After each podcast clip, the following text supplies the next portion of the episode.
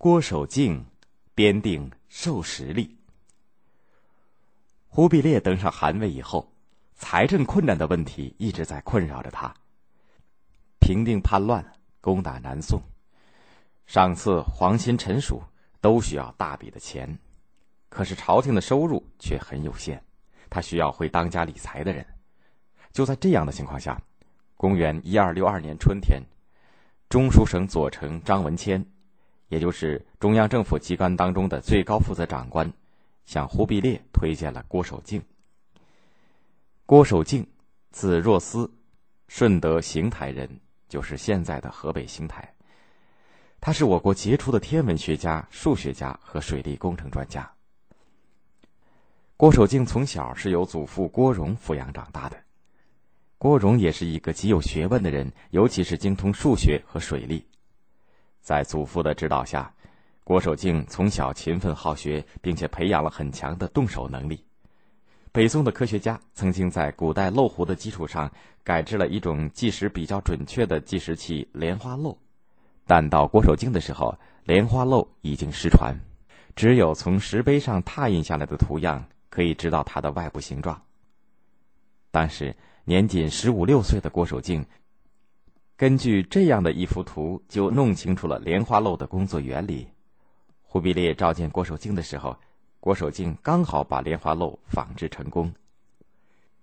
大约是因为他把作为装饰的莲花做了改动，这个漏壶被改称为宝山漏。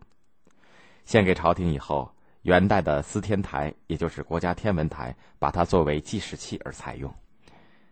忽必烈召见郭守敬之前。郭守敬已经在邢台地区从事了一段时间的水利整治工作，并且取得了很好的成效。见到忽必烈以后，他提出了六项水利工程计划，其中最重要的就是修复燕京到通州的河道，接通大运河，可以节省到京都的漕运费用。由于郭守敬的计划资料可靠，筹划详实，能为原政府带来大笔的税收。因此，忽必烈当时就同意了他的计划，并任命他为提举诸路河渠，掌管各地河渠整修和管理工作。第二年，他又升任银府副河渠使。公元一二七六年，元军攻下南宋的京城临安，全国统一已成定局。忽必烈下令设立太史局，后来成为太史院，负责改革立法，修编自己的立法。负责太史院的王洵是郭守敬的老同学，他聘请当时已经任工部郎中的郭守敬负责制造仪器和观测天文的工作。仪器和观测是编修新历法的最基本的工作，可是郭守敬经过检查以后发现，当时司天台上的天文仪器大多是金朝遗留下来的，浑天仪是最重要的天文观测仪器。可是司天台上的浑天仪还是金兵攻下北宋的都城汴梁以后抢来的。由于燕京和汴梁的纬度不同，这架仪器根本无法直接使用。其他的仪器也大多破损，不能使用。为此，郭守敬制作了十二件在司天台上使用的仪器，四件可以搬到野外使用。其中最著名的就是简仪。简仪就是把传统的浑天仪简化改造。浑天仪是测定星球在天体当中位置的仪器，由七八个同心的圆环叠套而成。这些圆环中夹杂着一根细长的窥管，把窥管对准哪个星球，就可以推定这个星球在天体当中的位置。但是由于圆环有七八个之多，每个都不到一两寸宽。观测时，这些圆环挤在一起很不方便，甚至会错失观测的机会，并且读数也不太精确，只达到四分之一度。郭守敬对这些环做了分析，发现有些星体的运行位置的度数可以用数学的方法来计算，相应的圆环可以撤销。他又把测读地方平位角的圆环分离出来，另外建立了一架独立运作的立运仪。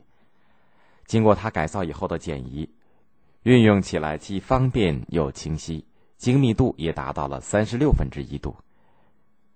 郭守敬运用简仪对天体做了观测，他测定了黄道和赤道的夹角以及二十八宿的距离，也就是二十八个星座。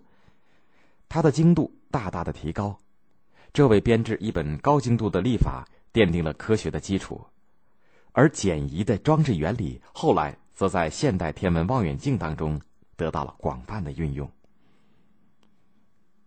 为了编好新历法，他还主持了大规模的天文观测活动，在全国设立了二十七个观测点，其中最南端的观察点在南海，也就是西沙群岛；最北端的观察点在北海，就是现在的西伯利亚。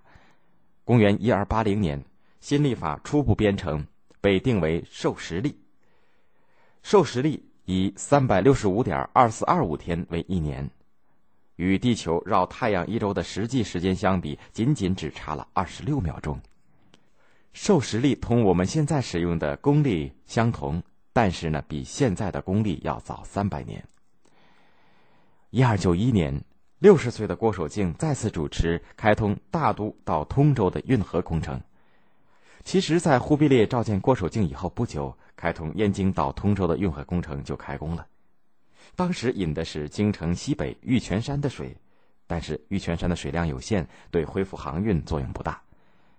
第一次开通工程失败了，第二次他考虑到利用京郊水流流量大的浑河水，但是浑河的泥沙比较多，为了解决淤泥的问题，他没有在运河上建立闸或者是坝。可是浑河的坡度很大，水流又急。没有河闸的控制，运粮船根本无法逆流而上，结果运河只对农田灌溉有用，但是仍然解决不了漕运的问题。这次，郭守敬经过详细的勘察，在离大都西北三十公里处的神山脚下，也就是现在的凤凰山，发现了水流量比较大的白福泉。如果引白福泉向南流，沿途可拦截其他泉水，使水量增大。山泉清澈，也没有泥沙淤积的问题。忽必烈很高兴，立刻批准了这个方案，并重设都水监管工程。